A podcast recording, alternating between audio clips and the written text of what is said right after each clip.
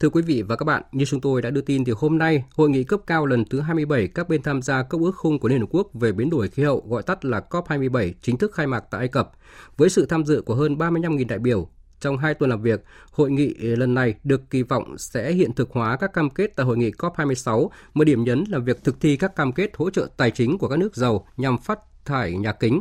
Tuy nhiên, các mục tiêu này có thực điện thực hiện được hay không còn phụ thuộc vào nhiều yếu tố.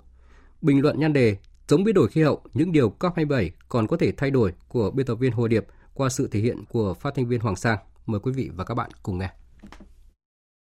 Trước hết, cần phải nhắc lại rằng các cuộc đàm phán tại COP26 năm ngoái ở Glasgow, Anh đã kết thúc với việc các quốc gia cam kết hạn chế sự ấm lên toàn cầu ở mức 1,5 độ C so với thời kỳ tiền công nghiệp.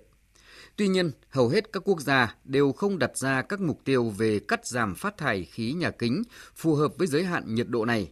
cũng như không đưa ra chính sách cụ thể để thực hiện. Thậm chí, một số quốc gia giàu có gồm Anh, Mỹ và các nước thành viên Liên minh châu Âu EU lại gia tăng sử dụng nhiên liệu hóa thạch trong bối cảnh khủng hoảng năng lượng khiến giá khí đốt tăng vọt. Động thái này đi ngược lại các mục đích trước đây mà chính họ đặt ra, qua đó đặt thế giới vào tình thế vô cùng nguy hiểm.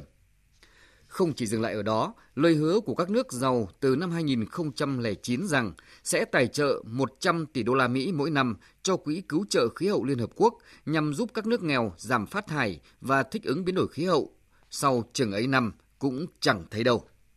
Thậm chí tại COP26 diễn ra ở Anh năm ngoái, các nước giàu đã buộc phải thừa nhận rằng khó có thể đạt được mục tiêu này trước năm 2023.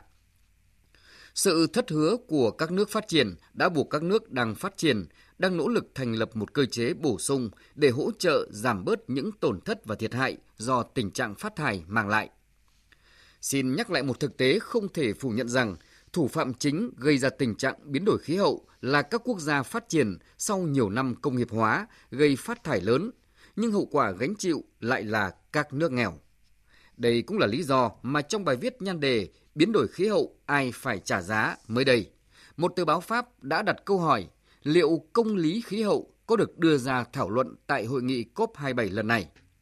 Trong bối cảnh địa chính trị thế giới đang diễn biến phức tạp với điểm nóng Nga-Ukraine, khủng hoảng năng lượng, khủng hoảng lương thực thực phẩm, khủng hoảng nợ khiến nhiều nước từ bỏ thỏa thuận ngưng dùng than đá và cái giá của thời tiết khắc nghiệt gây ra ngày càng lớn. Rõ ràng, COP27 lần này gánh trên vai một trách nhiệm nặng nề. Đó là các quốc gia cần tiếp tục thúc đẩy các nỗ lực toàn cầu nhằm thực hiện các cam kết ứng phó với khủng hoảng khí hậu. Một điều đáng mừng là đã có những tín hiệu tích cực trước thềm hội nghị COP27 khi một số nước tuyên bố sẽ tăng tài trợ giúp các quốc gia đang phát triển, giảm thiểu tác động của biến đổi khí hậu và mở rộng tài trợ cho quỹ khí hậu xanh. Việc Hàn Quốc chia sẻ kinh nghiệm và công nghệ với các quốc gia đang phát triển để giúp họ chuyển đổi sang nền kinh tế carbon thấp và phát triển các nguồn năng lượng tái tạo việc các bộ trưởng về khí hậu của Liên minh châu Âu thống nhất ủng hộ việc thảo luận bồi thường tài chính cho những thiệt hại mà biến đổi khí hậu gây ra cho những nước nghèo nhất thế giới là những tín hiệu khả quan có thể tạo đột phá tại COP27. Kỳ vọng cao, song thách thức cũng rất lớn. Dư luận trông đợi hội nghị cấp cao lần thứ 27 các bên tham gia Công ước khung của Liên Hợp Quốc về biến đổi khí hậu COP27 sẽ mang lại những kết quả đột phá tái thúc đẩy việc hiện thực hóa các cam kết giảm thiểu phát thải khí nhà kính trên toàn cầu.